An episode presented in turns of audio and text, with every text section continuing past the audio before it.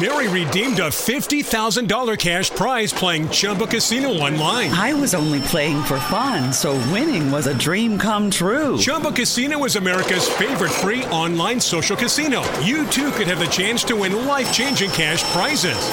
Absolutely anybody could be like Mary. Be like Mary. Log on to Chumba Casino dot com and play for free now. No purchase necessary. Void where prohibited by law. eighteen plus terms and conditions apply. See website for details. The voice in the preceding commercial was not the actual voice of the winner.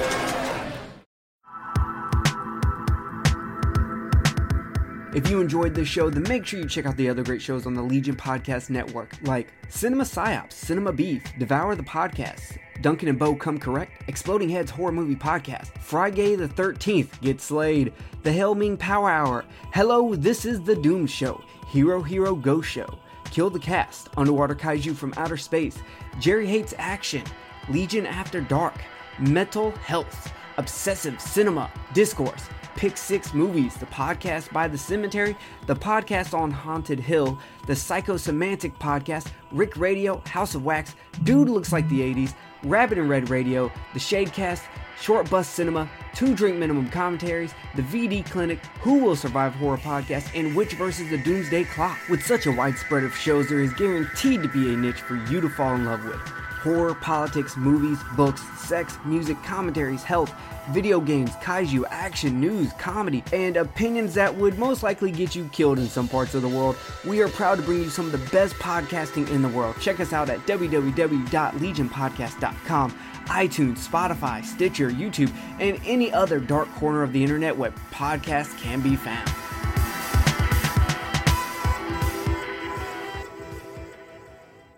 Ten years and still going strong. Everybody's a suspect! You're listening to Rabbit in Red. Robert Shaw was a tough motherfucker. Right. They don't make that anymore. He wanted to punch Richard Dreyfuss on the set he couldn't stand because he's a pussy. Fuck you. God damn you. Welcome to Rabbit in Red Radio. And I know that you like Jason Takes Manhattan, but my question to you is why? Okay, hey, now, okay, you're gonna tell me Halloween. You know what makes me mad about you, Mike? I'm gonna What's tell that? you one day. Yeah. You know what makes me mad? The Halloween six, Halloween yeah. effing six is your favorite movie. It but certainly you think is. Jason Party, but you think Jason Party sucks? Yes. Are you joking? Jason belongs in hell. I'm gonna see he gets there. We have such sights to show you. Well, a, a boy's best friend is his mother. And welcome back to Rabbit in Red Radio. You're saying people weren't clicking on and listening to my show to hear me talk? They just wanted to hear them? What fucking assholes, man. I know, and I'm, guil- I'm guilty of that too, because I'll click on it and I'll be like, ooh, Ted, fucking Ted Rigby's on this show. The blackest eyes. Welcome to Rabbit in Red Radio. The devil's eyes. This is a huge honor for me. Uh-oh, too much pressure. I'm going to disappoint you now. I've been blown up! Take me to the hospital! Take me to the hospital, I'm sick! We'll show those shitters what we can do. Welcome to Rabbit in Red Radio. And now, here's your hosts, Michael J. and Cody Robinson.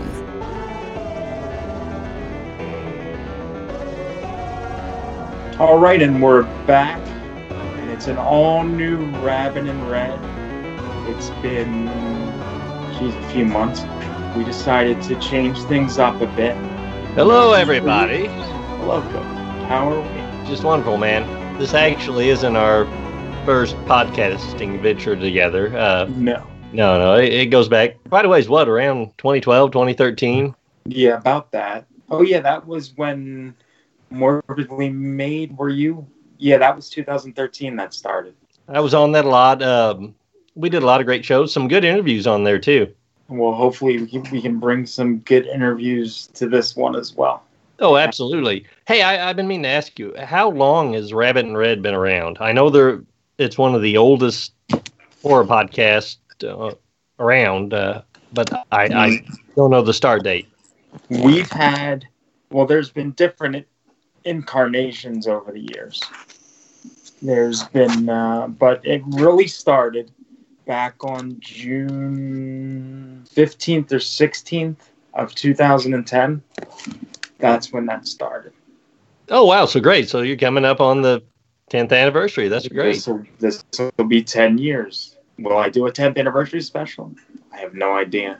Probably not, because um, Rich from The Devil's Eyes, I do not really speak to him anymore.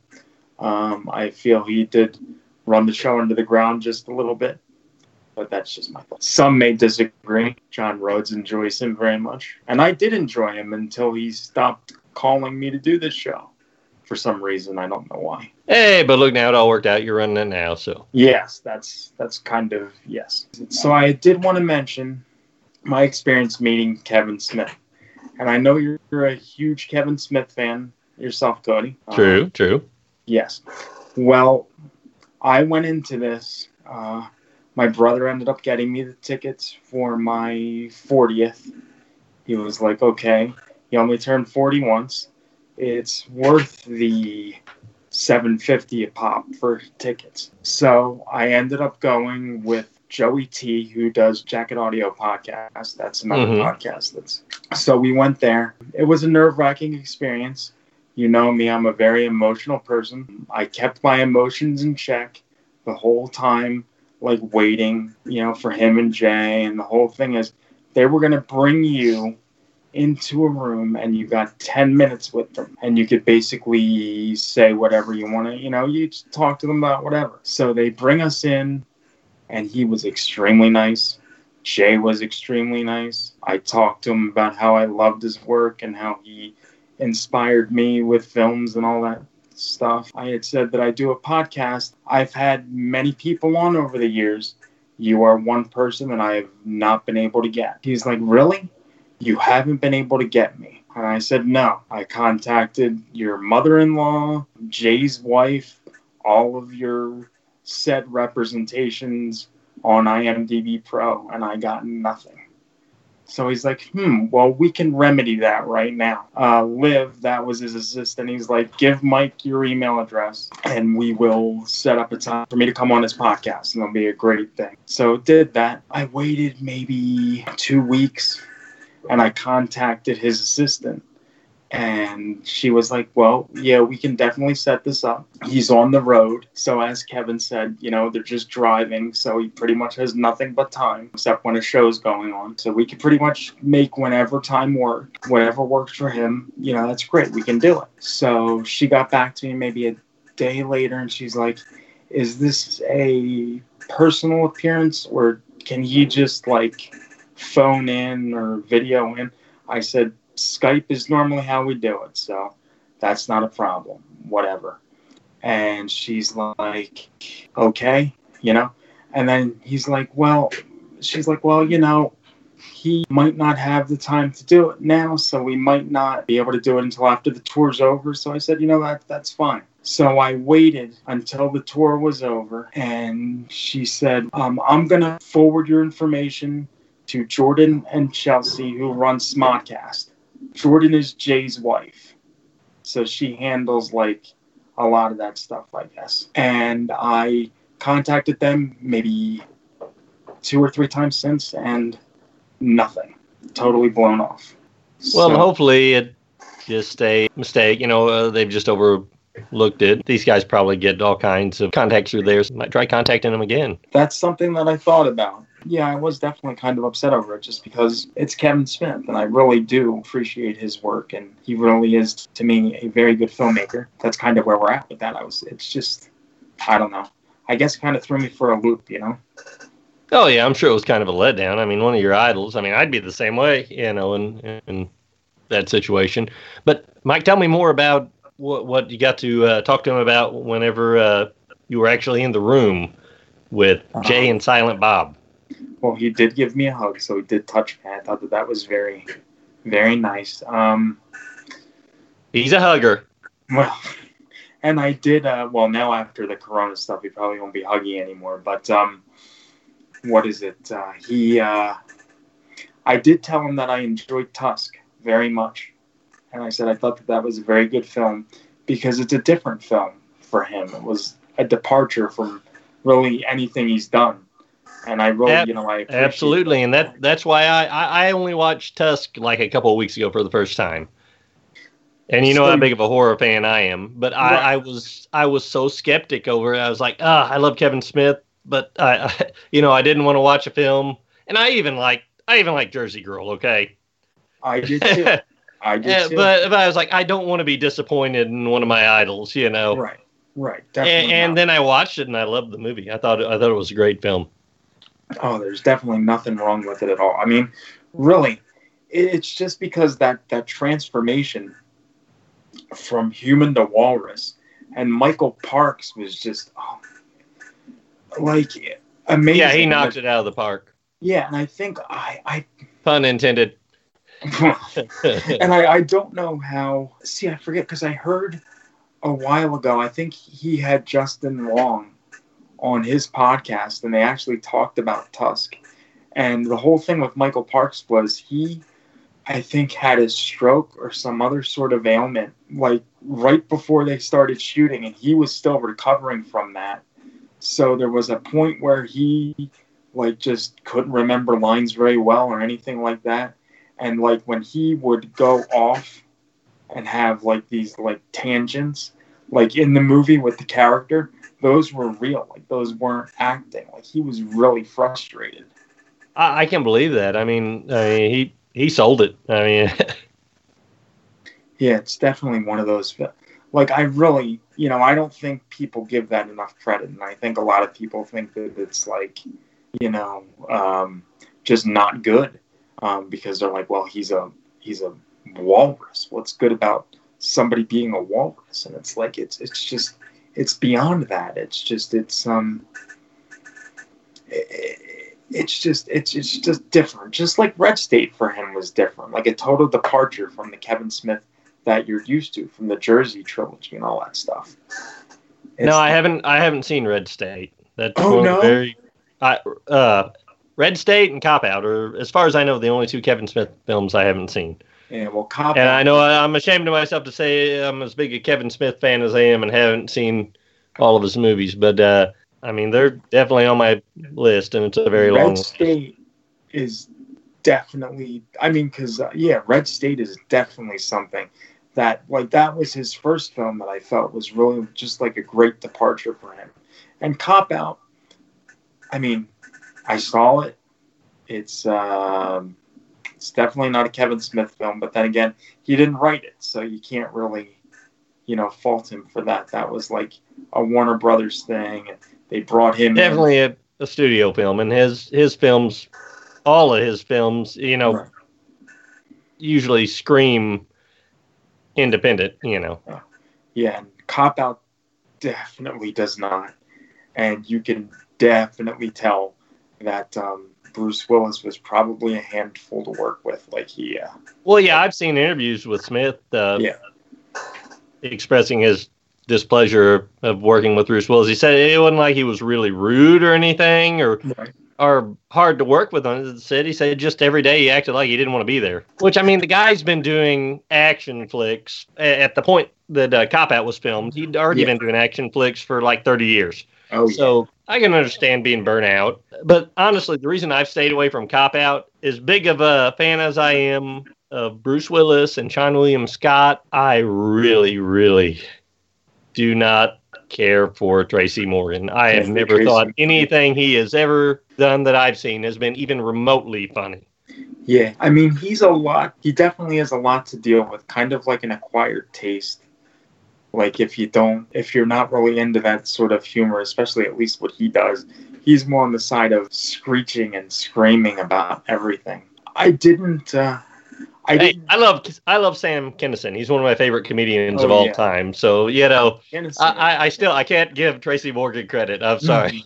uh, no, he's definitely not one of mine either, just because he did.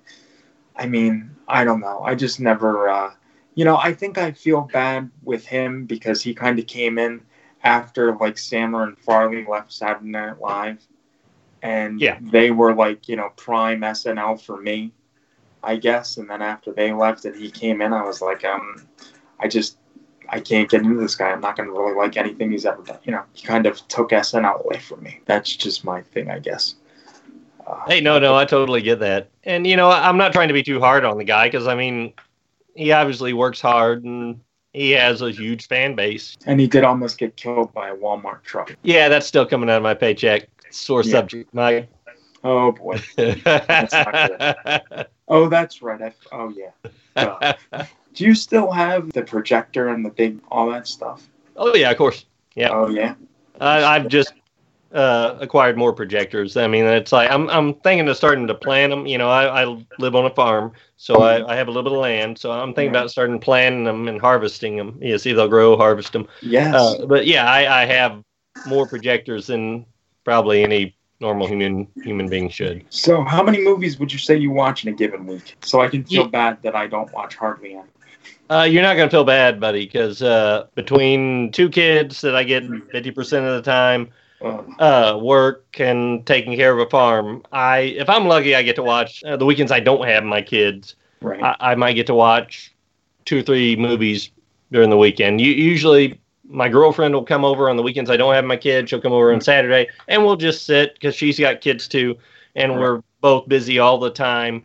And, uh, I mean, we're both in management. It's Uh, very hectic for both of us. Uh, we'll, we'll sit, though, and just kind of unwind and watch movies.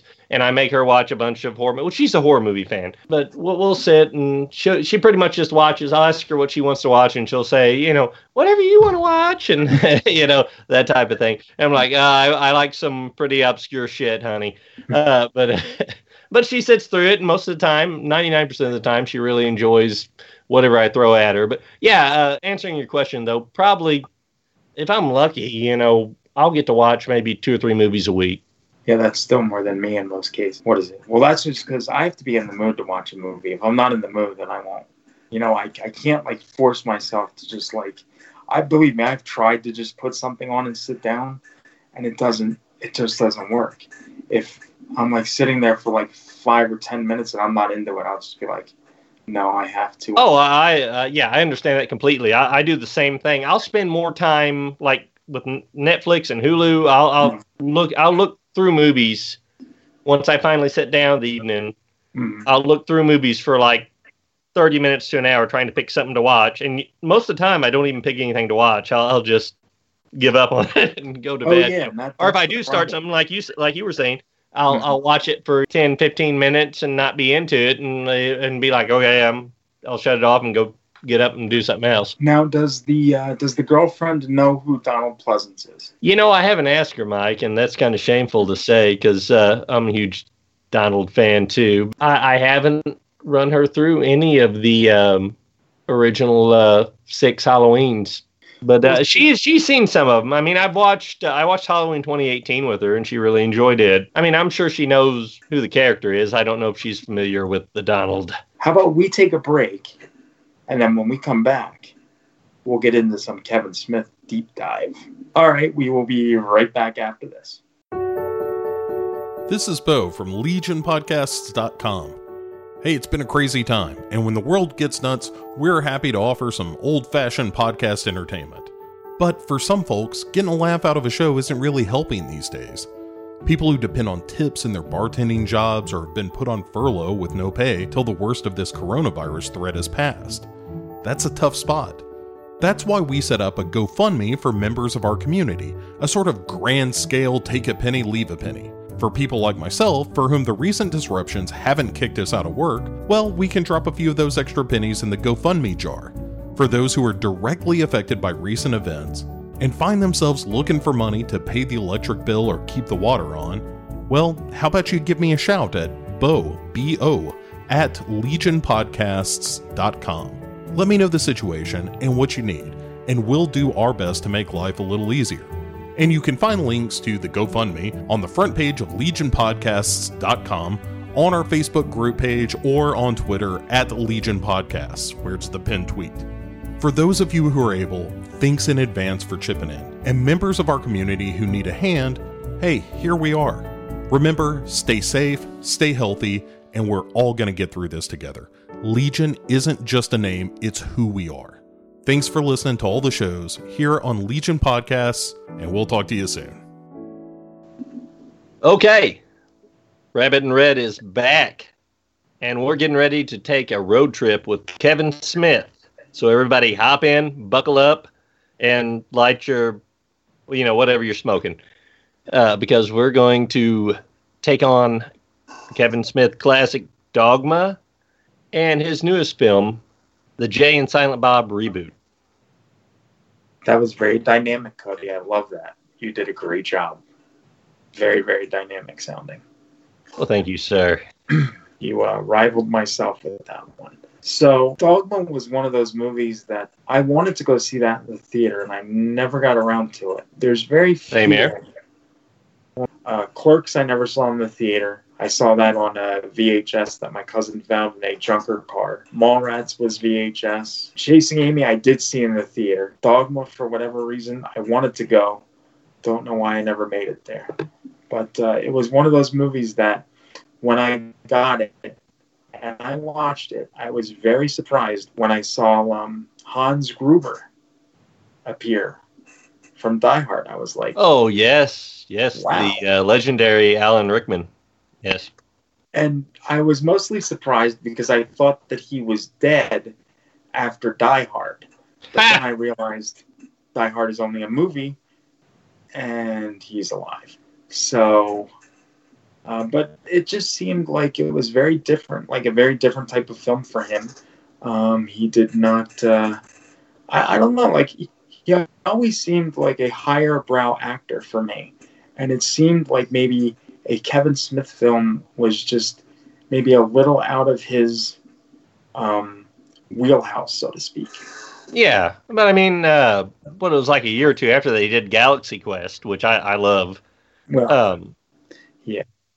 And then they did all those, those Harry Potter movies, which... Oh, yeah. Uh, uh, which, that that's what breaks my heart for... Uh, Uh, the, for the most part, that yeah. all these millennials, you say Alan Rickman, they're like, oh, oh yeah, Professor Snape. I'm like, shut the fuck up.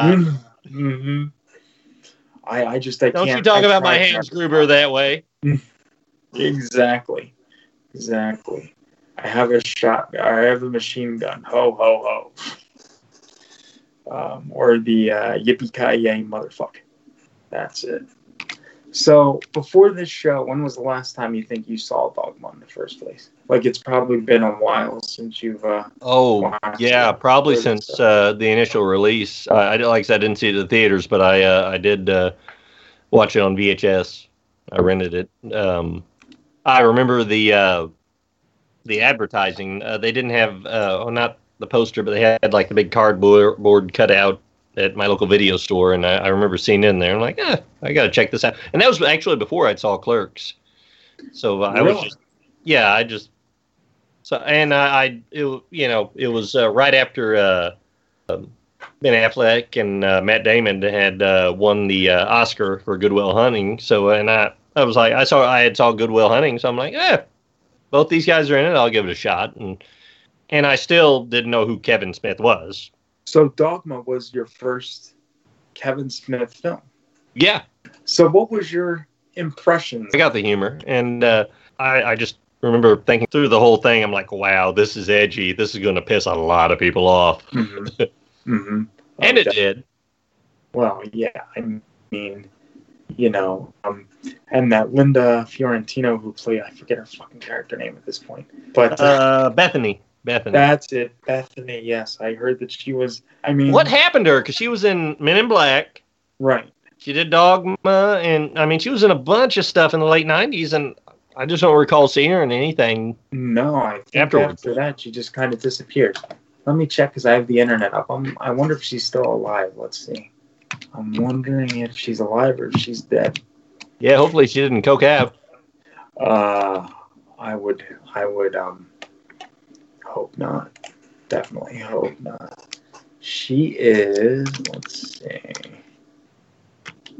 I mean, she did a lot of like, uh, oh my God, she's sixty years old. Wow. She's still alive.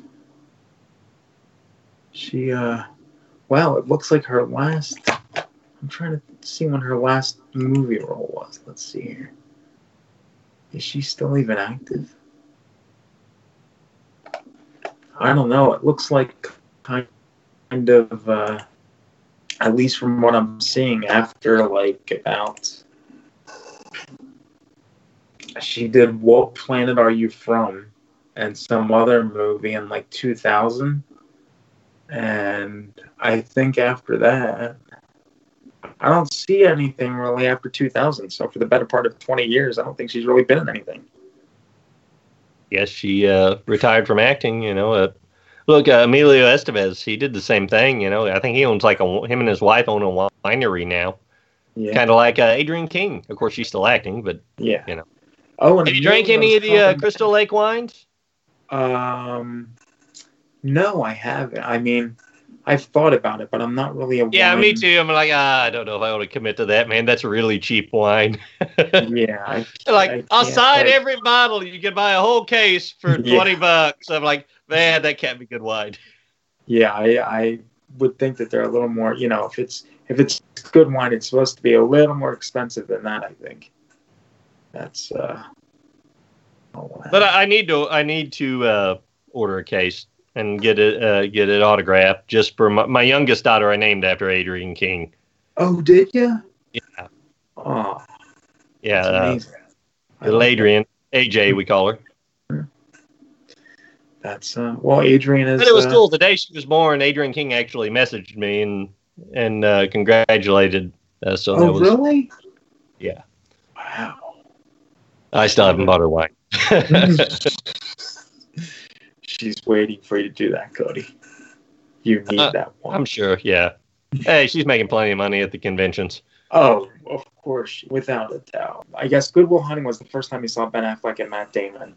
That, that's who. That's how I was introduced to them. And then, like I said, with Dogma, I still didn't, you know, it was one of those movies I didn't go to look and see who directed it and what. Uh, you know, what other films he'd done. Uh, really, about a year later, I just happened across Clerks on a movie channel, and right. It just blew me away. And I was like, I got I got to see who, you know, it was, you know, black and white. And uh, I started off watching, I'm like, what the hell is this, you know? Mm-hmm. Uh, and uh, after watching it, I mean, it, like I said, it really made an impression on me. And uh, and I, I watched it with one of uh, my childhood friends I grew up with, and it, it really blew him away too, and he's not near as big a movie nut as I am, but uh you know, we both after that kind of really started uh delving into the Kevin Smith catalog, uh, as small as it was back then. I mean, there, but before uh Dogma, we had what, Chasing Amy, Mallrats, and Clerks was it, right? Uh yeah, yeah. Yeah, and then after that Dogma came after that. Then he went to uh, Jay and Silent uh, Strike Back, and then uh, yeah, and then I think well after Strike Back was was quite, yeah, Clerks two was after Strike Back, and uh, I was honestly really surprised now that uh, Clerks three is coming, because he did say that um, at the Reboot Roadshow. He said about Clerks three. Yeah, I guess. Well, he was going to do Clerks three before uh, the Jay and Silent Bob reboot, but uh, they couldn't get. Uh, he couldn't get. Uh, I can't remember his name. The guy who plays Randall. Jeff uh, Anderson. Yeah. Yeah. I don't know what happened between them, but they had some major falling out. It seemed like, and I just I don't know why. Well, I didn't know until recently that uh, Kevin Smith and Jason Mewes had had a pretty huge falling out. Uh, even r- during the making of uh, Jay and Silent Bob Strike Back, uh, because of Jason Mewes' uh, drug use and not, really? not weed. He got yeah, he was into the hard shit, and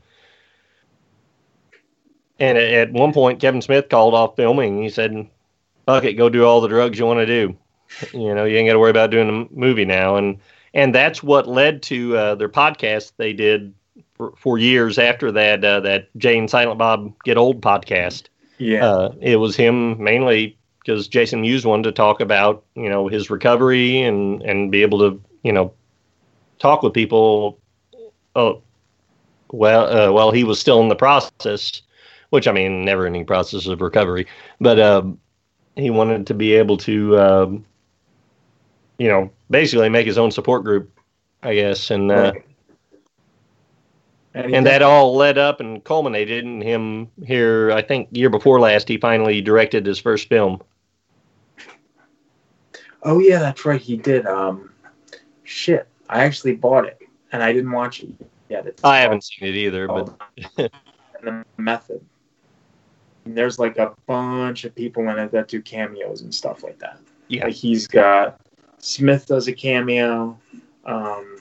Uh, shit, I used to have the case right here, and then I think uh, I ended up copying it, so I put it back in the, the totes. But it has like twenty-some names in it or something. So, like, bigger names, or at least within the Kevin Smith universe, except, uh, you know, Jeff Anderson isn't in it. You know, he's not in it, but still. Um, um, uh, Jeff Anderson, whatever they had, like, as an issue or whatever, I, I don't get it, because um, Jeff Anderson, the way that I see it, he's only, uh, he wrote and directed one movie called Now You Know, and I think that was around the, that Clerks two was done. It was either before or after Clerks two, because I think uh, Clerks two was when they had their falling out. So it really makes me wonder, like, why you really, you know, it's like,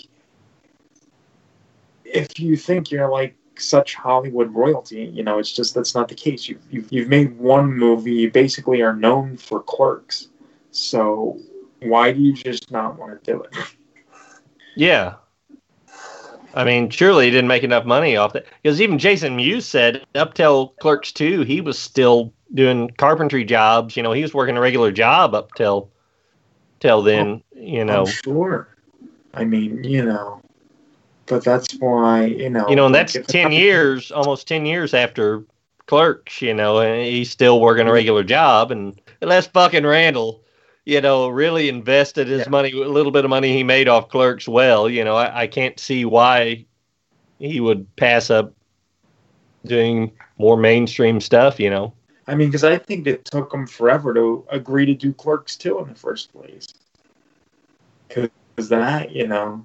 Clerks two was, what, twelve years after Clerks, so it's like, yeah, I think it took a while. ninety-four was Clerks, and what right. was Clerks two? Clerks two was two thousand six. Yeah, oh. two thousand six. You got to think how odd it had to be for, for them, though. I mean, none of them really made, besides maybe Kevin Smith, made any money off Clerks. Right. Oh, no, definitely not. And Kevin Smith didn't make a lot of money off Clerks, but, I mean, he's he's a working director by this point. You know, has right. made several films. And these other guys, at least Jason Mewes, who was, you know, his co-star in the film, is is still has not made enough money to where he, he's still having to work a regular hourly job. You know, he's right. still doing carpentry work twelve years later. Yeah. Well, he's always got work with Kevin Smith. Or at least from what I understand, like with Mewes, you know, because his daughter does make a cameo in, in Reboot. I'm wondering if, obviously, because the... Uh, his daughter's name is Logan Lee Mewes. So I'm guessing that was a Wolverine and Stan Lee reference. I'm guessing that he uh, got that from. Oh, so sure. I wouldn't be a bit surprised, you know, with uh, Kevin Smith, you know, Harley Quinn Smith. Mm-hmm. Yeah, that. Which that was so cool, which I don't want to skip ahead. I know we're on, I know we're on Dogma now, and we haven't talked about Dogma at all yet. No. uh, That that was so cool. The uh, the David the uh, his name and uh, naming his daughter in the movie uh, her character M- the Millennium Falcon. I mean, oh, had a real yeah, really was... named her Harley Quinn. I mean, yeah, yeah, that was you know that was great. I you mean, know, it's kind of like goes... a boy named Sue. She either had to get tough or die. You know? Shit, she was in that uh, Once Upon a Time in Hollywood that I still have to watch. She was in that. Uh, Harley, yeah. How Harley did I miss that? In. Kevin's been, ever since he found out, before the movie even came out, he's been raving that she's in that fucking thing. And how he loves Quentin, and how Quentin put her in his movie, and it was a whole fucking, like, thing. Like, I don't, I don't think she has, I mean, I thought she had kind of a sizable role, but maybe it's not that big.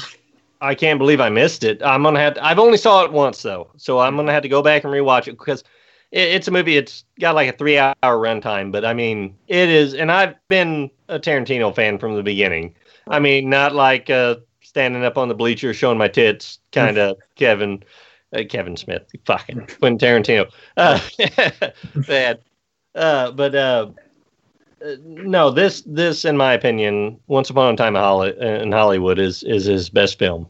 I, uh, well, I still have to, that's the one of his that I still have to watch. I haven't seen that yet. The way they recreate sixties Hollywood, Sunset Strip, it's just amazing. You feel like you're watching a late sixties movie. For me, like, I've always loved Pulp Fiction. I've always loved that one. Like, and I mean, I've, I've loved, I've loved, you know, more since, but Pulp Fiction was like the first Tarantino movie I saw. I love Pulp Fiction, but uh, yeah, I, I will say that this movie, I mean, the way it intertwines, I mean, the, the I'm sure you're familiar that with it enough to know that the uh, Manson mm-hmm. murders are the uh, whole yeah. backdrop. It's not the main storyline, but it's it's like the B storyline. But uh, the way it all right. turns out, and I'm not a huge Brad Pitt fan. I never have been. I mean, I, I really like several of his films, but I'm not on the uh, Brad Pitt bandwagon, and even less so on the DiCaprio bandwagon. I mean, I, I've never been a big fan of his. Right. All the way back since Titanic. I, I think probably Critters, what was it, Critters three is probably, Critters three, yeah. yeah, probably, yes. probably my favorite role of his. You um, know, and, and, and uh, What's Eating Gilbert Grape was probably the most believable. Uh, yeah, but, he did uh, do that very well. But no, I love both these guys in the movie. Uh, the movie, you just got to watch it, Mike. And everybody listening, all three of you, you get everybody mm-hmm. go out, don't rent it, just buy Once Upon a Time in Hollywood, because yeah. it's worth the money. You will watch it multiple times. Even though I've watched it once, I am going to watch it multiple times. Yeah. Especially if you have any kind of uh, affection for sixties cinema. The old sixties T V shows, and it it shows like the behind the scenes. You're really just it's, the movie is a character study, and uh, it's damn near perfect. I mean, you, you just got to see it, and the ending will blow your mind. I, I will say the last fifteen minutes of the film will absolutely floor you.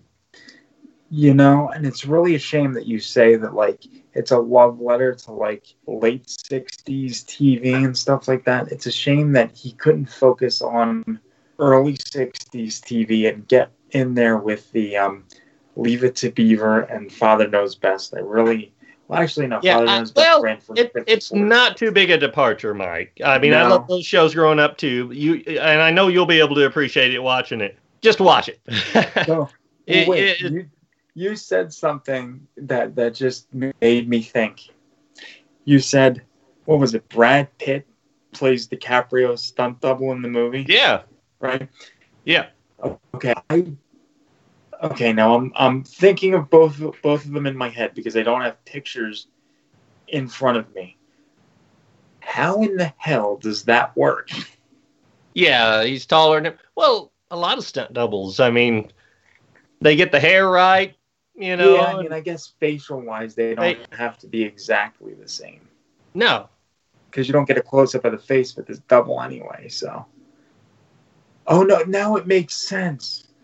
When I saw um, Brad Pitt accept an award, and he said he would uh, ride Leo's coattails any day or something like that. Maybe that kind of makes sense now. I get it. Okay. Yeah, probably, uh, what, Best Supporting Actor or something like yeah, that. Something yeah, something like that, yeah. No, it makes, it, it makes sense. I didn't get it before, but now I, I think I actually kind of get it. But, um, so I'm looking at some dogma stuff here. Oh, and, yeah, we probably better get back yeah, on track should, before we, we make this like a six-hour podcast. Yeah, we should get back to dogma a little bit, I guess. Just, uh, but uh, I'm right. looking here, and and it's weird. I did know this before, but I guess it kind of, like, left my brain. But Smith actually wrote Dogma before Clerks. See, I didn't know that. And he, you know, kind of like put the script away because obviously, uh, I think what Clerks was made for, what, twenty-seven thousand dollars, I think. He just, he just uh, ran up all his credit cards. I think that's what the first one was made for, I think. Yeah. Um, obviously you're not making Dogma for twenty-seven thousand dollars. Um, so yeah, he shelved it because he wanted the proper visual effects, and you're not going to be able to make it on the budget that he had. So that's why that never happened. Um, it says that Muse memorized the entire script um, before the rehearsals even. So uh, and they said he and he said he did that because he didn't want to make make um, Alan Rickman angry. You know, uh, that's fair enough. Out, yeah, yeah. Maybe bring out the Hans Gruber in him. He did not want that at all. Um, and like I did say that he, um, he did say that that Linda Fiorentino was difficult to work with, and he wishes really? that Janine Garofalo would have gotten that part. But I don't know about Janine Garofalo. I could, uh, man, I don't know. Well, I mean, she's more of more comedy. I mean, and yeah, yeah. She definitely is. Definitely is. Which, man, don't get me wrong. I, I love her uh, from uh, Wet Hot American Summer and and the uh, Wet Hot American Summer series they did after that. Uh, yeah, I mean, I she's still great. Watch that. I, oh, my God. Get on that, Mike. That I know. And Paul is in it, too. And I love Paul Rudd. And I should be watching. I should have watched it. I don't know why. I don't know why. And he, oh my, now, now this I didn't know either. I didn't realize that Kevin Smith didn't want to direct it at first. Really? He wanted Robert Rodriguez to direct. I, I could see Rodriguez doing it. But he's, but Rodriguez said that Smith should do it because it was like a, uh, you know, it was his script. You so know, that would explain Salma Hayek being in it. Well, yeah. I mean, and that was also a uh, a nice part of the film, I think. Yes. She, uh, she always adds to everything, like, you know, with that. Yeah. Well, she's she's the full package. I mean, she's got the looks. I mean, she's a great director, too. Yeah. Um, but, uh, yeah. Yeah, great scene in the movie. Um, all her scenes were great. Um, but they cut out a lot of that strip club scene. I watched some of the deleted scenes. Uh They actually have a, uh, Jay and Silent Bob have a musical uh, number in that scene that they cut out. In the strip club. Wow. Yeah. That's, uh, oh, and, uh, and Carlin, you know, he, uh, well, he was the Cardinal, so uh, mm-hmm. he wanted to do that role. He agreed to take it, but he didn't want to take off his wedding ring. So, uh. What was it? So he wore a Band-Aid. I think I heard that somewhere before, to try and hide it. Do you know that Alanis Morissette was not supposed to play God? No. She was supposed to play Bethany. But, uh, because Emma Thompson was going to play God. But she was pregnant, so she could not do it. Hey, um, that would have just added that much more to the uh, controversy, you know? Yeah, I think at that point. And then, uh, Gillian Anderson from The X-Files was his first choice for Bethany. But I don't know. It doesn't give a reason as to, you know. But yeah, I could definitely see that happening.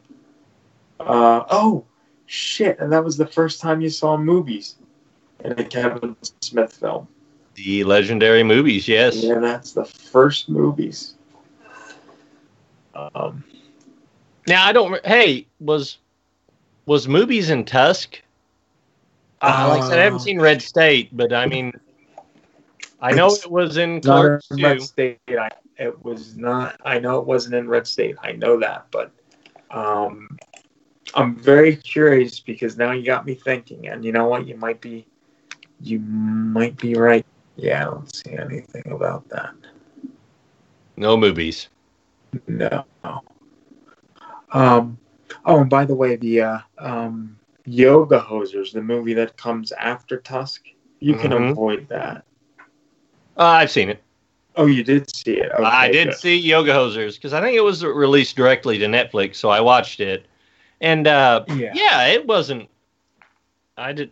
I wouldn't say it's horrible, but I mean... No, it's not It's not horrible, but it's definitely, you know... It's, it's aimed um, for a younger demographic. Yeah. to say the least. But it's cool that, you know, if I was directing movies, I'd probably put my daughter and my friend's daughter, you know, in in the movie too. You know, I, I can see why he did that. That was cool. Wow. You know, and plus it got it got uh, Johnny Depp involved, which uh, they he was, yeah, of course, they they filmed Tusk and uh, Yoga Hosers at the same time. Right. Right, and then you. Uh, and so he managed managed to get Johnny Depp in two of his movies. I mean, that's pretty cool. Yeah, and I I think if he ever does um, Moose Jaws, which is the the third part of that trilogy, I think uh, Johnny Depp is supposed to be in that one as well. I think it's written, but I don't know if he's because actually Moose Jaws was supposed to happen before Reboot even. I mean, Reboot happened more so because I, you know, he had the heart attack, and then that just, you know, jump-started that. Yeah. And, uh, yeah, I mean, and that was, oh, and I, uh, and uh, speaking of that, when I did, um, when I did see him, I did say uh, that I was happy that he was uh, still alive and all that stuff. I didn't get too emotional during that, thank you. Because I, you know, I would have, uh, if I really like let my emotions get the best of me, I probably would have broke down in front of him saying that. Yeah, that would have looked really good, Mike. Yeah, that was, you know. Well, when I found out that he almost did die, it really, it was a sad day for me. Not as sad as Donald dying, because Donald actually died, but, uh, you know. Um, but, hey, uh, Kevin was, uh, is still reasonably young, you know, so. Well, I mean, he took steps to kind of make himself, you know, healthier now, I guess, with the going vegan and, and such. And uh, yeah, he's. Oh, yeah, yeah. Just like uh, just like uh, Jay says in uh, the music video for uh, Loser, one of the songs from the soundtrack. Mm. Hey, yo, you ever get your asshole licked by a, guy, a formerly fat guy in a trench coat? Yeah, yeah, yeah. You know what? I almost feel like Jason we should, News doesn't. I, I almost better. feel like we should we should move on to Reboot because it seems. Yeah, it seems we're like, not getting anywhere with Dogma, man. This yeah, is... and it seems like we're we're just itching to to move on to Reboot anyway. I know I kind of am just because, I, you know, and I know people that saw Reboot and they were like, you know. They didn't like it. They thought it was just his same old thing, blah, blah, blah. But you know what? That's why it was so good is because it kind of took us back to that world that we were away from for uh, the better part of what you figure two thousand six was Clerks two. So then you had, yeah, you had fourteen years. Yeah, and, and I, can under, I can understand him being nostalgic about that, you know, after almost dying, you know, you know.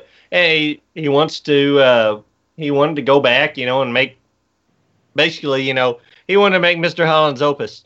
Uh, yeah. He wanted to make his grand opus, you know, tie up, you know, the Jay and Silent Bob story. Right. And I thought that was awesome. They did that. And man, the way, what, which we'll get to that. I don't want to get too much into it right mm-hmm. now. But uh, anyway, Dogma, I really enjoyed it, revisiting it. The continuation of, uh, and building the characters of Jay and Silent Bob was great in the movie. I loved every bit about that. Uh, the the shit monster. I can't I can't go any further without mentioning the shit monster because that was hilarious. that uh, was a, it's a shit demon. Yeah, the, the shit demon. Yeah, he sprays him yeah. with the uh, with the uh, aerosol. Yeah. Guaranteed to oh, knock out foul odors. Foul odors. Yeah, great. That was great. Yeah.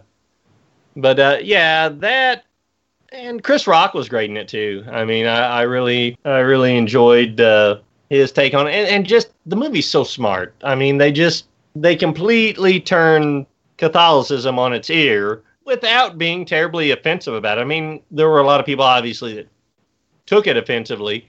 But really, nothing about the film was terribly offensive. I mean, even from the opening, they give the little disclaimer at the beginning. I don't remember what it says, but about... Uh, platypuses, uh, you know. and, yeah, I don't remember what for. Uh, but yeah. And then it apologizes to any platypus enthusiast.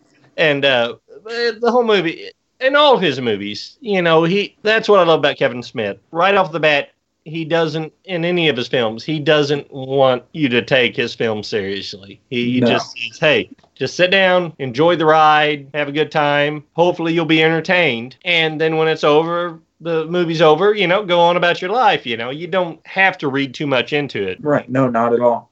And that's the, you know, and that's the thing. Like, to me, that Dogma was probably the first movie that he made that I felt, in a sense, was taking risks or doing something, you know.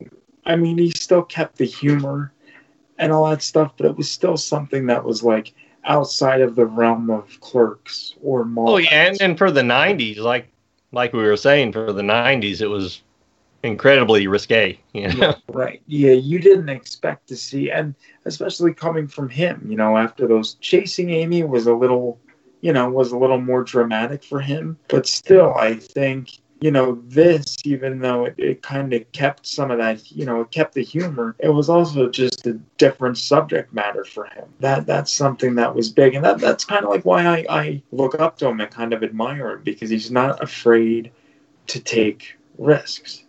You know? Yeah, very versatile. And whether whether or not he does appear on the podcast in any way, shape, or form, um, you know, I still got to give him credit for, at least in his career, not being afraid to to go out, you know, to think outside of the box, to go outside of the norm, and uh, just see where you go with that. Yeah, and he's one of the very few directors that has actually been successful of that, you know. Usually it's kind of like when you see a comedian, a well-known comedian, comedic actor rather, tried to break into dramatic roles. How many times does that actually work? I mean, how many times is it successful and it's not just laughed at for all the wrong reasons, you know? Yeah, that's rare. It's it's rare. Usually it's really rare. Do we want to do ratings? I mean, yeah, we could do ratings if you'd like to rate it.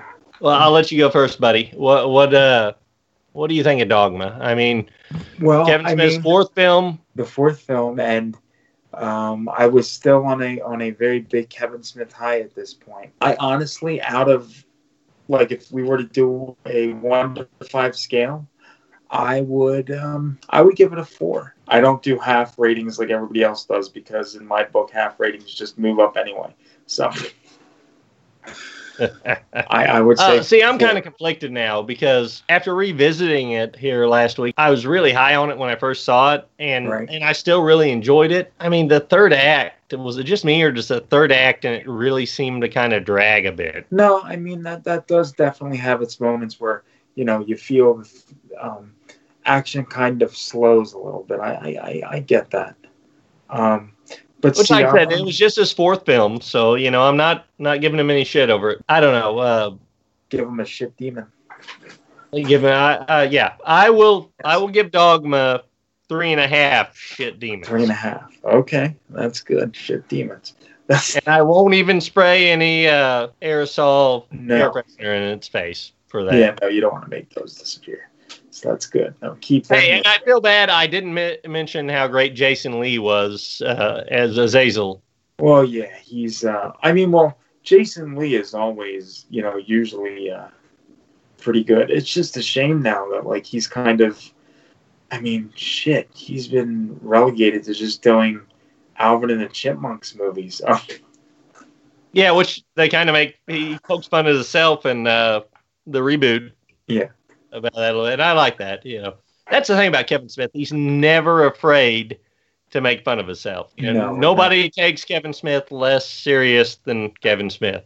Yeah, that that's definitely. And that's truth. Why everybody loves him, or most people love him. Yeah. But uh, yeah, three and a half shit demons. I wish I could think of more to say about Dogma, but uh, Salma Hayek, wonderful. All everybody. I mean, would you say this was his most star-studded cast for any of his films? Yeah, it's definitely up there. I mean, he gets a lot of cameos still, which, I mean, I always love all the cameos in his films. But, I mean, as far as main character, star-studded cast, yeah, it's hard man. to compete with Dogma. Yeah, no, because I was thinking of, uh, I was thinking Strike Back, but then I'm like, no, shit, Strike Back was more cameos than anything. You know what I mean? It was more cameos than anything else. I, think. I mean, you know? We had Matt and Ben, Salma Hayek, of course, Chris Rock. Yeah. Alan Rickman. Alan Rickman. Uh, yeah, I should have mentioned him first. I don't think he's ever had anyone of that caliber in a movie of his since. And I don't think that he could get someone that high on the food chain, so to speak, for like a major role in his film. Well, and you got to think about it at the time, though, Mike. Uh, Alan Rickman, you know, he was kind of coming off of his big late eighties, early nineties, right? As well as as playing the uh, villain. You know, he was the big bad in so many movies, and you know, and I'm sure he wanted to break away and do different things, and that's probably yeah. what led to him doing Dogma. You know, when you think that he actually did do a Kevin Smith thing, and I'm sure even when Kevin thinks about it now, you know, to this day, he's probably still like, holy shit, I got Alan Rickman. Did my movie. yeah. It's like, you know, you can't, it doesn't get better than that. It really doesn't. No. It really doesn't. Well, so there we go, folks. Uh, we talked a lot about Dogma without talking about Dogma much at yeah. all. But it's a great movie. If you haven't seen it, check it out. Jay and Silent Bob reboot. Kevin Smith basically had a heart attack, and that was his epiphany movie. Was I don't know. That that's what it seems like to me anyway. You know, because it seemed like he was done with the uh, U S universe as such. But then we get this um, beautiful piece of filmmaking, um, and I didn't know what to expect at first. I mean, I went into it expecting greatness because every time I sit down for a Kevin Smith movie, I, I assume that it's just automatically going to be great. Um, I don't think I was ever disappointed, except um, in the realm of uh, Yoga Hosers, I felt was a little underwhelming based on his other stuff. It's not horrible. Eh. It's definitely not, you know, um, um, true Kevin Smith, but he rebounded from that. I thought um, Moose Jaws, which was the third in his um, North trilogy, was coming after Yoga Hosers, but no. He um, rebounded and did uh, the reboot. So, so Mike, wh- why don't you start off telling us what a reboot is? What the reboot is? Well, the reboot is Jay and Silent Bob going to Hollywood to stop a remake of the Blunt Man and Chronic movie. That, that they went to Hollywood to to try to stop the original movie back in two thousand six. Right. So this movie, it, it's so smart. It, they're parodying, parodying mm-hmm. the reboot. Right. Which is the big trend now. I mean, Star Wars, everything. And I love the new Star Wars films. Mm-hmm. Uh, I mean, love them or hate them. Uh, but uh, that's, that's the big thing now uh, is, you know, they're not doing sequels anymore. They're doing reboots. They're doing all these franchises that have, whether it be horror or whatever, instead of doing more sequels, mm-hmm. they are going directly to doing uh, reboots. What they call reboots, they're they're doing direct sequels, uh, mind you. They're ignoring all the other films in the franchise and just mm-hmm. doing what they call reboots of the original film. And Kevin Smith realized this, and he jumped right on it and saw an opportunity to make a great film, making fun of people making reboots. And I think he nailed it perfectly. What do you think, Mike? Oh, he definitely did. There was, uh, I mean, his daughter playing Jay's daughter in the movie. I thought that was... Spoilers, that folks. Was well, yeah, spoilers. If you haven't seen it, please stop this and... Uh, go watch it, because. Uh, but if you're a diehard Kevin Smith fan, trust me, you've seen this already, I'm sure. Yeah, and otherwise, go watch it anyway, because it'll be more in- entertaining than this podcast. Yes. She definitely did good. She was a high point. Um, yes, Miss Harley Quinn, Millennium Falcon. And oh, did you hear? And I don't know if it was if it was you know because of this movie, but um, movies in California. Is um mm-hmm. uh, they're opening up uh, I forget what the fuck they they call it. It's not like a uh, kiosk, but it's like a mini store, and you can get through Postmates, which is another one of those food delivery services. You can get movies delivered in California. Holy shit! You can eat your hater tots. They and, serve hater tots, hater tots, and uh, some lasagna that has a meat or uh, vegetarian option. Just, just shut then, up, Mike. Shut up. You had me at Hater Tots. Yeah. And he's actually, he actually is supposedly uh, later this year or next year, I believe they're actually opening a movies restaurant. Hater Tots filled with, with hate. Yeah, exactly. That's what you get. But there are so many cameos in this movie, like right off the bat. And then um, uh, Jason Lee in the uh, Brody's Secret Stash, you know, right off the bat. And you had your uh, Matt Damon pop up. All of you know, them. All of them. Hey, of... let's, let's not blow our load too uh, soon. There, Mike. Wow. We'll start. We'll start at the beginning here. Cocksmokers. Yes. I mean, come on, cocksmokers. The movie opens with Jay and Silent Bob having opened up a chicken sandwich restaurant next mm-hmm. to the Quick Stop, right? Called Cocksmokers. And the movie opens with them getting raided by the police. They shoot in gas grenades, and Jason Mewes, Jason Mewes, I can't talk tonight. Jason Mewes runs out. Mm-hmm. Uh, holding two pot plants, and the uh, cop on the megaphone screams, "Drop your plants!" Mm-hmm. Of course, Jason Mewes is getting old, like the rest of us, or most of us at least, and so he didn't hear him correctly, and he assumes he meant "drop your pants." So he sets the plants down, and drops his pants, revealing his heart-shaped pubes and his uh. wiener stuck between his legs. It was yes. the one cop that was shooting the uh, tear gas grenades, just freaking out, like, "Where's his dick? Where's his dick?" I mean, that, that was that's how you fucking open a Kevin Smith movie. Mm-hmm. Mm-hmm. But then they oh. the cameo there right at the beginning where they bust Dante, yeah, as he's coming into the Quick Stop, and they even make he makes reference to Randall, which, uh, like we were talking about earlier, what you know, what the hell happened to Randall? I mean, why has this guy not been in more Kevin Smith movies? Yeah, it is a shame that he didn't pop up in uh, Reboot, but I guess their um, you know, mending fences didn't happen until yeah, just recently after Reboot was already done, so I guess he couldn't uh, squeeze him in. But what does it take? I mean, one of his best friends almost dies of a heart attack and ask him to be in this movie. You know, that ain't enough.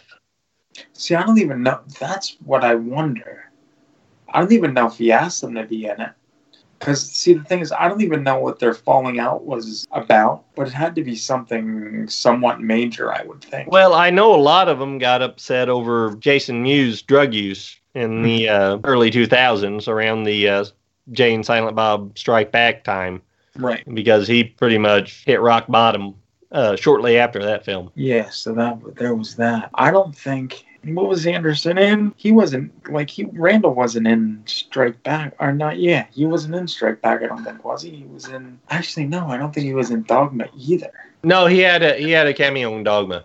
Oh, oh, okay, okay, yeah, yeah, yeah. So whatever happened between them must have happened after Dogma then. Yeah, and uh, I wouldn't be a bit surprised if, like I said, it had to do with Jason Mewes and the situation he was in at the time. Who knows? I mean, it, it could have been jealousy. I mean, Jason Mewes, Clerks was his first film, and uh, then Dogma was his second. Again, I can't remember uh, the guy who plays Randall's name, but he was...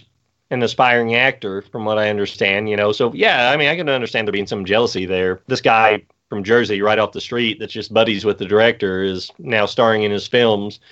And you got this other guy who's been in the trenches trying to make a career out of it and, you know, not really going anywhere. All of a sudden, this other one of their friends, his, bu- his director buddy, is putting this other one of their friends in the limelight. But who knows? I mean, I'm just speculating. Yeah, it's just a shame that he missed out on so many other opportunities, it seems like, to just... Well, yeah, I mean, Kevin Smith wanted to do Clerks three before the reboot. But, you know, honestly, it's probably better... Well, you know, I wonder, because Clerks three that we're getting now has a different screenplay. The Clerks three that, that he originally wrote had, like, a much darker tone. Oh, yeah? And it involved Dante and Randall, like, getting older and coming to terms with getting older, and I... think there was an incident where one of them has a heart attack, and this was written obviously before Smith had his heart attack and all that. So after that, I guess, and he decided to do this, then he uh, you know d- decided to take a more lighthearted approach when he rewrote it. So, but now I'm hearing that he's got another a Mallrats sequel. And yeah, I heard that too. And he just finished the first draft of that, so who knows what's going to go on. Hey, and it's the perfect time for it. I mean, with the whole digital age, you know, and all the malls are, I mean, the ones that are still around, I mean, they're dying. I mean, they make fun of it, you know, like you said, Jason Lee's uh, cameo in uh, the reboot. They make uh, they make fun of it a little bit about the mall dying. And it's, it's sadly, I mean, it's it's really what's happening in America. I mean, you know, people shop online now. You know, it's just... Yeah. It's just like video rental stores, you know. I love them. Uh, yeah. I, I still love them. I still go to one every uh, every now and then. But uh, you know, I'll buy, I'll buy, mo- buy and rent movies online more than I'll go to the store. It's just convenient. And uh, but I still go every now and then. You know, I I still want to support them. But I mean, it's they're not going to be around forever, guys. So wait, you still you still have a video store there? Yeah.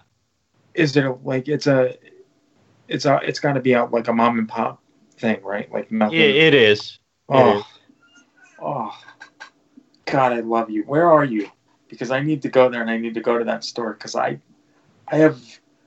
There was a little mom and pop store that was around here for maybe, or no, around where I used to live, because I live maybe forty minutes from where I uh, used to live, and there was a little mom and pop store, maybe. Um. That was in business for over thirty years, and they just finally closed uh, last year, I think it was, because, I mean, the couple that ran it, I guess, just got to the point where they wanted to retire, so yeah, they, uh, sold well, them off. But, you know. Well, where I live, Mike, it's the little town I live in. It's mm-hmm. pretty much a retirement community. I mean, we have sawmills, or grocery stores. That's about, or two grocery stores.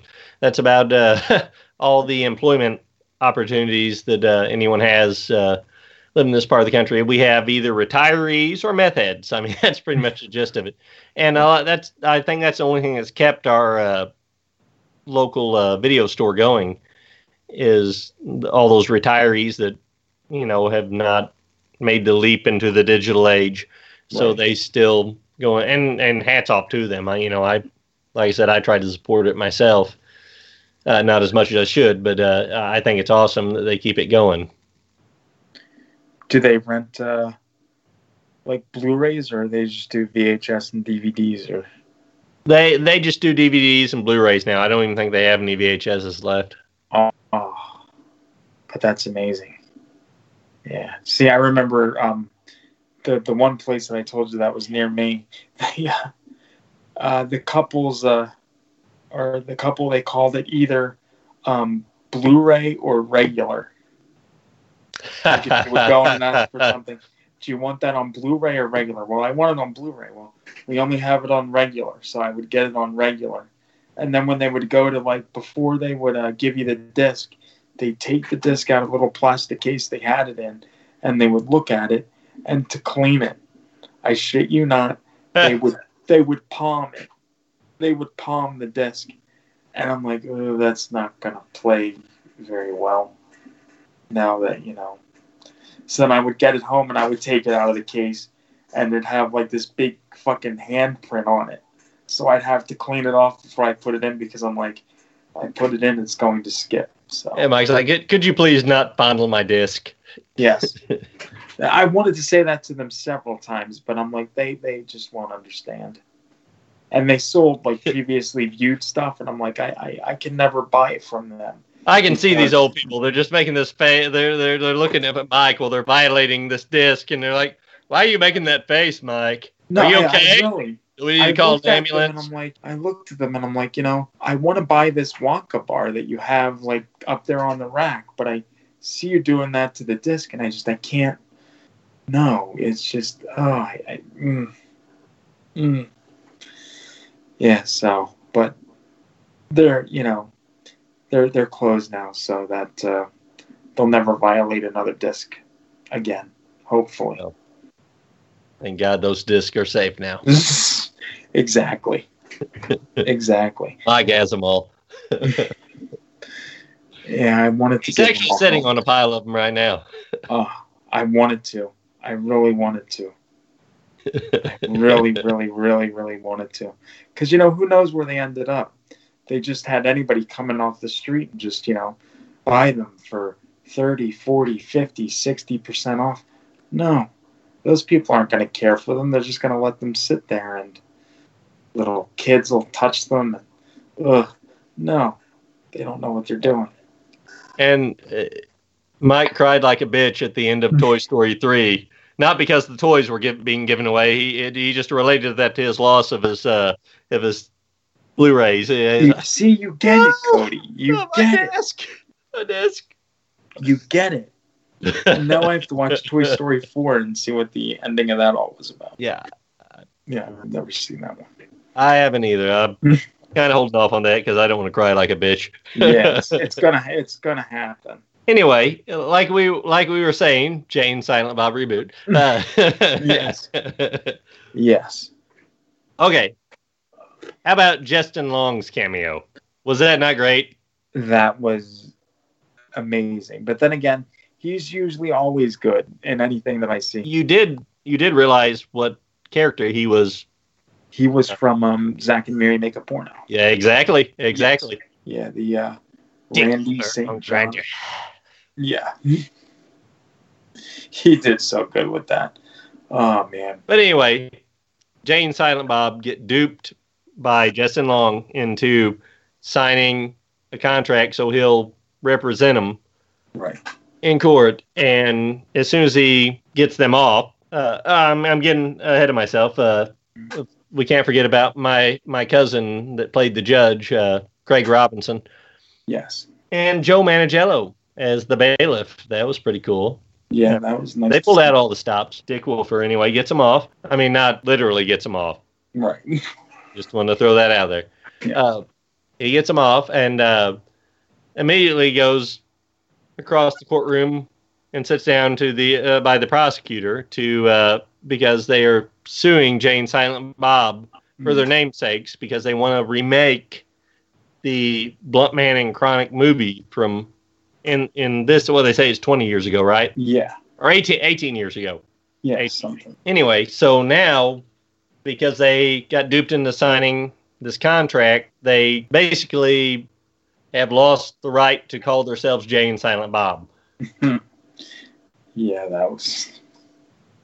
Which was uh, pretty funny, and... You're out of order. You're out of, you're all fucking out of order. But, uh, yeah, so that was great. So now, in true reboot fashion, they uh, set off on a quest, Jay and Silent Bob, to uh, go to Hollywood to stop the reboot of uh, Blunt Man and Chronic. And it was good, too, that um, the way that they did it. Like, it, you know, because uh, Strike Back was kind of like a road movie, if you think of it. And now, like, this one, they did, uh, you know, they took the guy's credit card.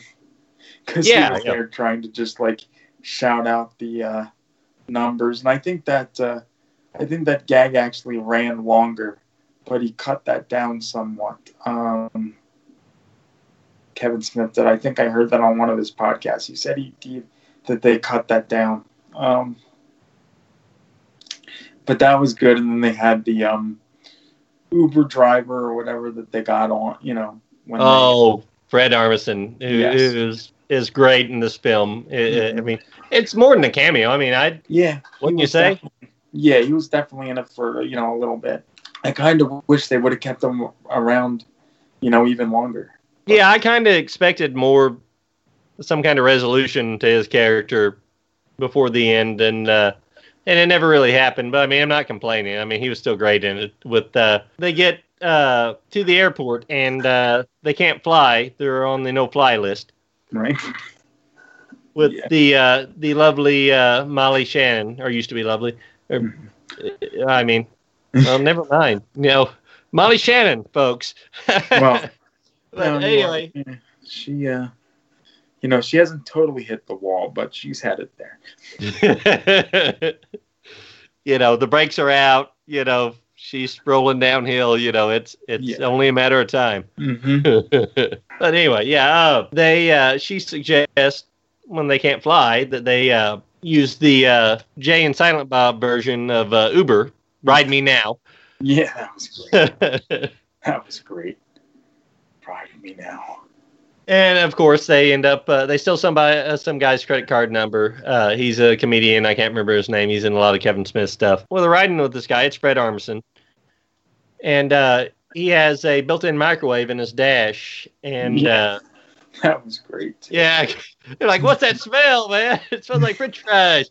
And uh, it, it, he has uh, from his failed business venture, mm-hmm. uh, he has tater tots. He cooks and gives to all of his uh, his fares. Right.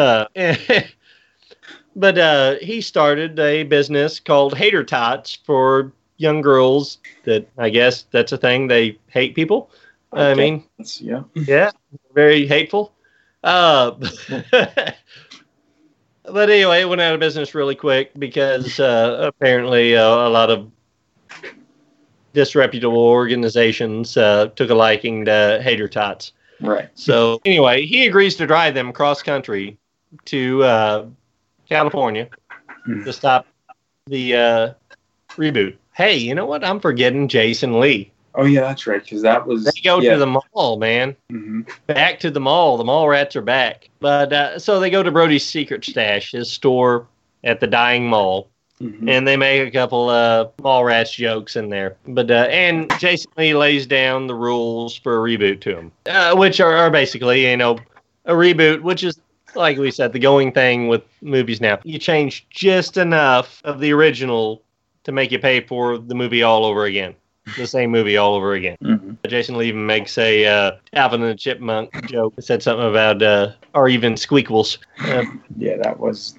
Not one of the better jokes of the film, but I appreciated it. I mean, come on, folks. Jason Lee.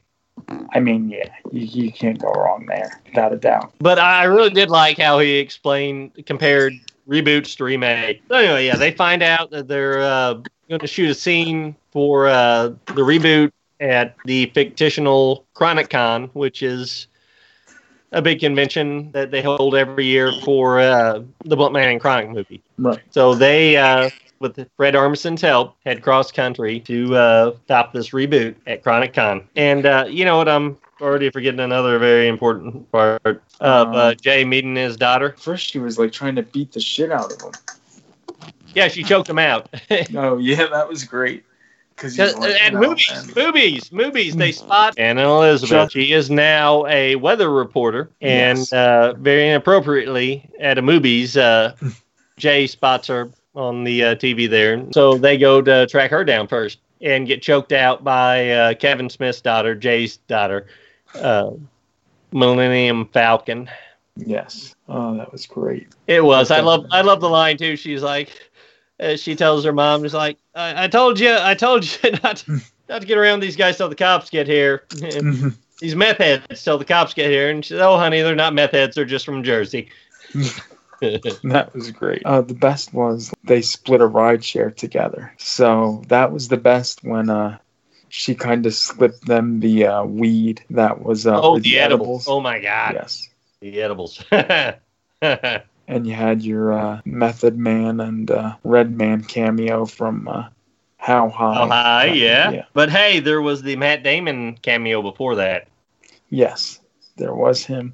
Uh, I was very surprised they didn't. Uh, I mean, I know Ben Affleck is in the movie, but I was surprised that he didn't reprise, you know, the uh, Dogma character, and it was just kind of Matt Damon doing that by himself. Well, I, I can understand that because uh, Harvey Weinstein still uh, owns the rights to Dogma, and that's why we haven't got a Blu-ray release of it or anything like that. You know, Dogma was originally a Disney film. Oh, I remember that. And then I think... Yeah, and because of all the Catholic, well, I don't say hate, but uh, they didn't like the film, uh, right. The idea that the film was coming out. So Disney sold it to the Weinsteins, and of course we know where that situation is now. Right. Yeah, we're... Uh, oh, all their films are all over the place at this point, so... I don't think you're going to see a um, proper release of that. Uh, not for a while, at least. Unfortunately, not until one of them dies or something. I mean, it, that sucks. But. So, yeah, but they were in that ride share with uh, the Method Man, Method Man and the Red Man from the uh, How High. and uh, Ride Me Now. Yes. and that was the uh, the whole chocolate thing. Wasn't it like Jay was like something like "We're gonna die" or something? They were like laughing and. Uh, yeah, the, the girls are gonna they're gonna die. These old dudes are gonna die because. Oh right. Yeah. And Jay's uh, Jay's like, eh, we've been smoking weed our whole lives, you know. This shit ain't gonna phase us, and then they both pass out. And that's when we have the uh, Method and Red cameo. They give them uh, fatherly advice, if you can imagine. Yeah. Then it jumps to the next morning. And yeah, and uh, yeah, they Jay's laying ass up in the uh, highway, and uh, they've got Silent Bob's uh, face shoved in his ass. And, and you know, Kevin Smith, he had to think about this riding this. Like, how about I put my face in my best friend's ass? That had to be something. I mean, w- would you ever write that, Mike? You know, no, probably not. I mean, you're sitting there thinking, it doesn't matter how, how high you are. Heterosexually, you're not going to think, you know what, I think I'll write this scene where I have my friends stick their face no. in my ass. Yeah, no. Not at all. Or where I stick my face in my friend's ass. No, yeah. Yeah. You get the gist of it. It's the last place you'd want your face to be. Indeed. But anyway, so yeah, they're moving cross-country, trying to uh, get to ChronicCon to stop the reboot. His daughter and her friend have other plans. Uh, they've uh, got on a pedophile website and lured a pedophile in in a van because they need more room for all of them because they all can't fit in the, uh, I don't even remember what kind of car it was that uh, Fred Armisen was driving. It was a smaller car. So they get this pedophile to show up, and he's dressed as Dom DeLuise's character, uh, Captain Chaos, wasn't it, from uh, Cannonball Run? Yeah, that's it. Jay beats the shit out of him. They take the van, speed off. They do have the conversation in the van about all the girls there being from a support group of uh, girls who had never met their father. Yeah, and that's when Jay, which, I mean, that's a thing Kevin Smith is so good at. You know, he can blend humor and rip your heart out, too, at the uh, same time. He, he, he knows... He's good at maintaining that balance. Just like when uh, Jay says after she talks about being in a support group where uh, girls who have ne- never met their fathers and, and he tells her, well, I knew your dad. He was a piece of shit. Yeah, I mean, it worked. It got me. I think I shed a few tears during that one myself. Speaking of which, uh, Method and Red, I just remembered uh, what uh, what they told Jay. Uh, what he was, I don't even know how to be a father. They're like... Being a father, being a father doesn't make you a dad. So think all, think of all the fucked up shit your dad did, and don't do that. You know, that's mm-hmm. how you be a good dad. Some sage advice, indeed. And then they uh, introduce uh, the uh, multi-ethnic group of girls. Uh, you got the Sherpa wearing uh, Jihad Shupdu, and then there's uh, what was it, Chen Yu? Yeah, that's right. Who's always talking into a microphone. twenty-four seven doing a podcast. They make it uh, cross-country after running into Fred Armisen again and getting blasted with hater tots filled with hate. They steal the van from Jay and Silent Bob. And somehow, did you ever figure out how they track them down? Because I didn't. No. They track them down in L A and they are have been abducted by a K K K group led by uh, Chris Jericho. Right. They've been abducted by the K K K led by Chris Jericho. And, and which we get one of the... He was, uh, on the uh, he was on the season two premiere of uh, Last Drive-In with Joe Bob. Yeah, yeah. But yeah, we get a, uh, a little short segment there uh, of them being abducted, and they're going to burn them at the stake or cross. And uh, we get one of the very rare in- instances where Silent Bob actually speaks. I think that was the only time. That was his one-time speak for the movie, I think, wasn't it? I don't think. Did he say anything at the end? I don't think so. No, no. But yeah, Mitch and Murray. Mitch and Murray, Simi Dada, you all are fucking fired. A B D. A B D.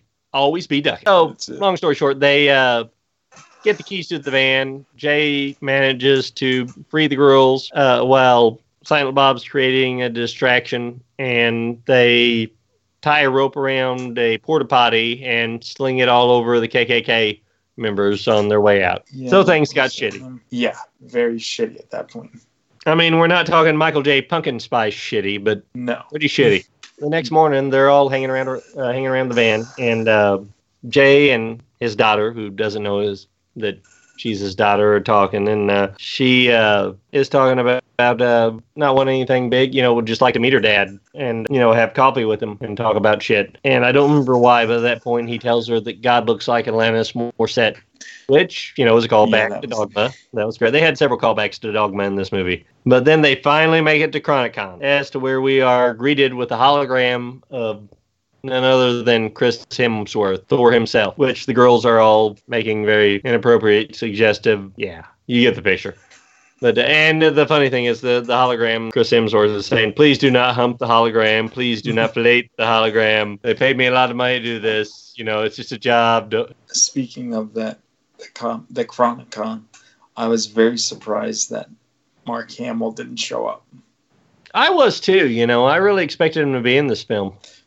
You know, somebody said, I think at the Reboot Roadshow, I think Kevin did say something that because with Star Wars and Disney, that they wouldn't let him do it or something like that. Yeah, that's a shame. That would have just been another great cameo in it. I mean, especially with all the, the ending of the uh, Star Wars new new trilogy, you know, he's right. kind of popular again. Right, and he was cock knocker. So. He was. Speaking of which, who do you think in the Silent Bob and Jay, uh, or Jay and Silent Bob reboot, who do you think? Uh, I mean, we had Kilmer as Blunt Man, and I don't remember who is Chronic. Uh, who do you think at the end of the uh, trailer was uh, cock knocker? See, I'm throwing this out there. I think it was uh, McConaughey. Yeah, could have been. I could see him in that role. He would have done it if...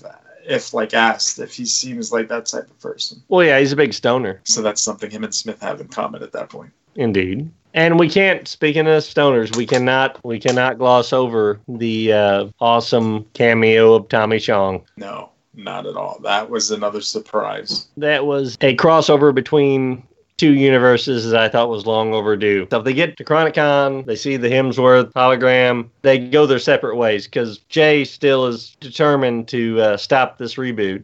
Mm-hmm. And his daughter is just, you know, wanting her friend to be in the reboot, you know, the fan scene that they're going to get the uh, opportunity to be in. Uh, or they think they're going to get the opportunity to be in.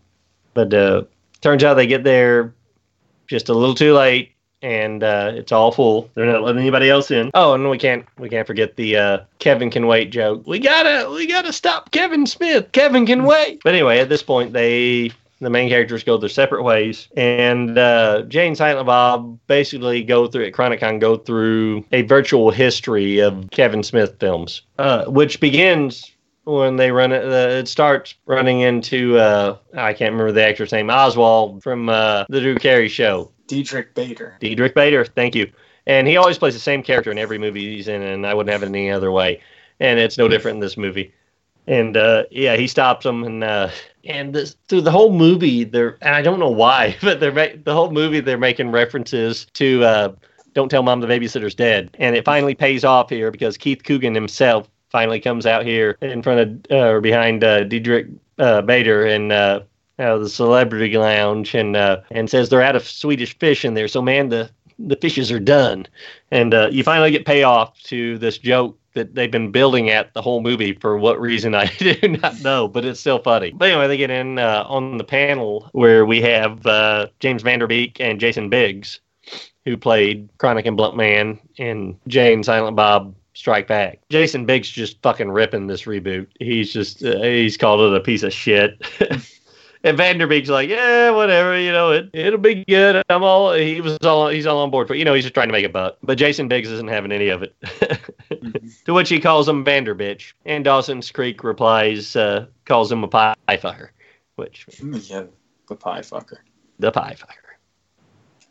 Then they go through the comic book man booth, which is just cool. Which, I mean, only lasts a couple seconds. But, I mean, and then they go through the uh, clerks. Black. They walk into a room, and it's black. All, every, they're black and white. Everything's black and white, just like in the original Clerks. And it's got the cast of clerks, clerks minus Randall, which was pretty awesome. And then they finally get to uh, Ben Affleck. I don't remember what his character was from Chasing Amy. Forgive me. Holden McNeil, that's it.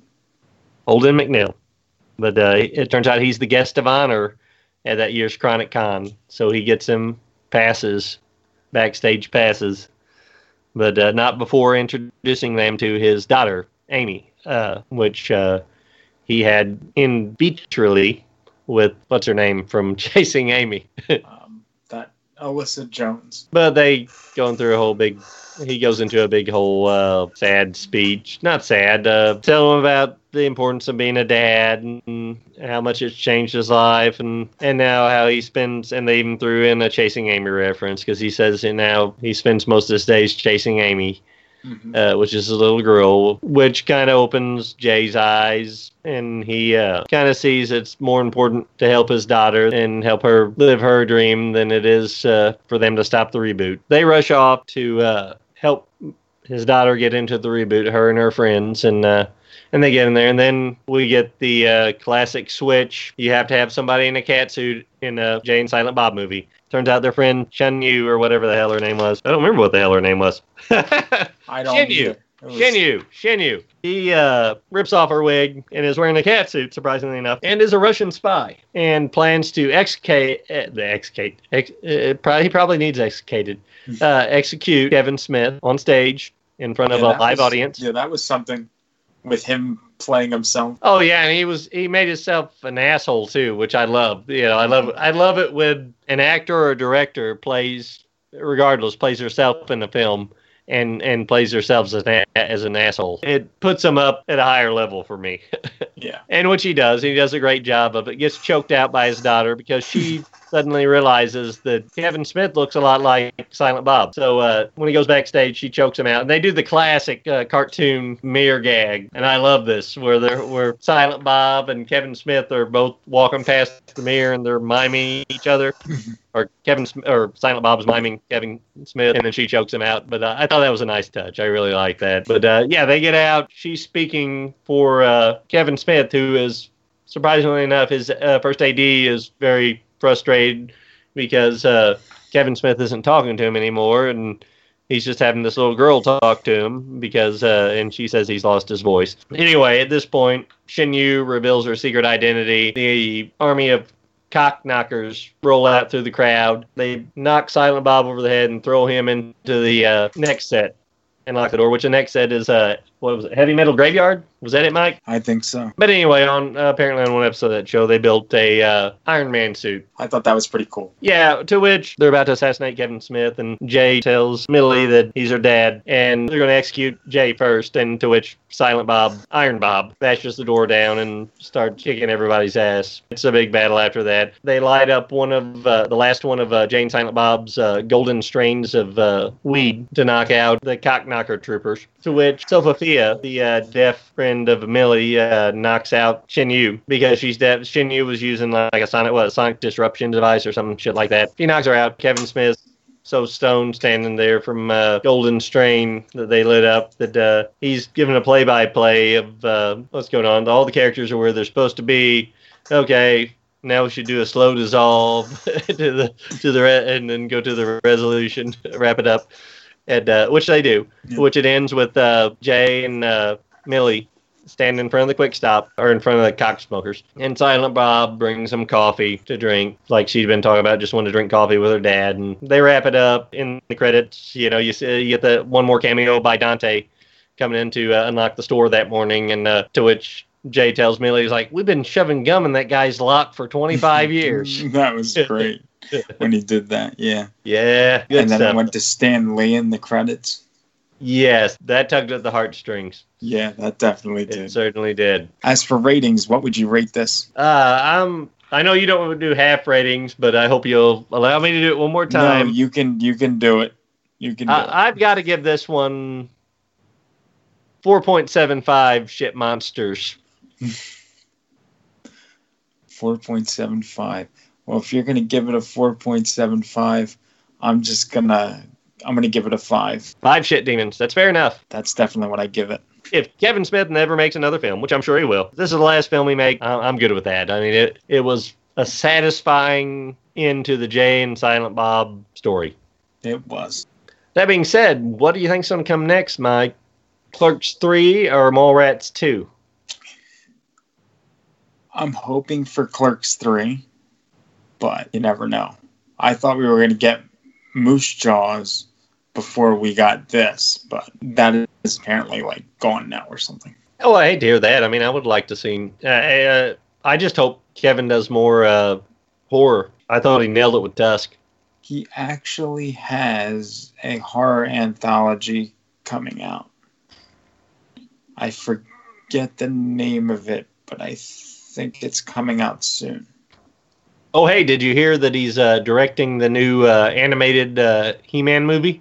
I did, yes. Uh, apparently, they've got some pretty big names signed on for it, so I'm pretty excited for it. Yeah, I'm on board. Definitely. When it, um, I mean, I know everything is being delayed and shuffled around, but I'm down for it when it happens. Yeah, I'd certainly like to see his take on it. And, uh, I mean, if he throws in an animated Jay and Silent Bob, I'd be okay with that, too. Yeah. I mean, which they did an uh, animated Jay and Silent Bob movie, didn't they? They did. It's um, Jay and Silent Bob super groovy cartoon movie. Yeah, I haven't Plus, seen it. Have you ever seen the animated Clerk series? No, I never it watched ran it. Ran for six episodes. Wow, that's it? Yeah, because A B C pulled it, but it is one of the funniest things you'll ever see. It really is. Yeah, I'll definitely have to check that out then. I mean, I remember when it came out and I just didn't get around to it. It was like, it was here and gone so quick. Yeah, that was, that was it pretty much. Well, that about does it for this episode of Rabbit in Red. But for Cody, I'm Michael J. And we will see you next time. Adios.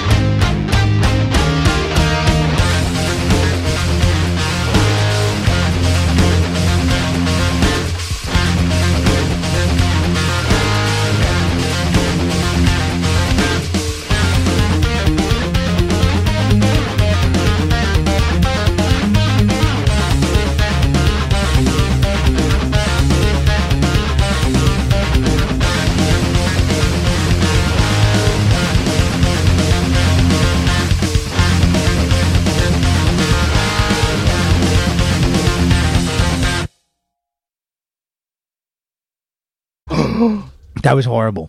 Mary redeemed a fifty thousand dollars cash prize playing Chumba Casino online. I was only playing for fun, so winning was a dream come true. Chumba Casino is America's favorite free online social casino. You, too, could have the chance to win life-changing cash prizes. Absolutely anybody could be like Mary. Be like Mary. Log on to Chumba Casino dot com and play for free now. No purchase necessary. Void where prohibited by law. eighteen plus terms and conditions apply. See website for details. The voice in the preceding commercial was not the actual voice of the winner.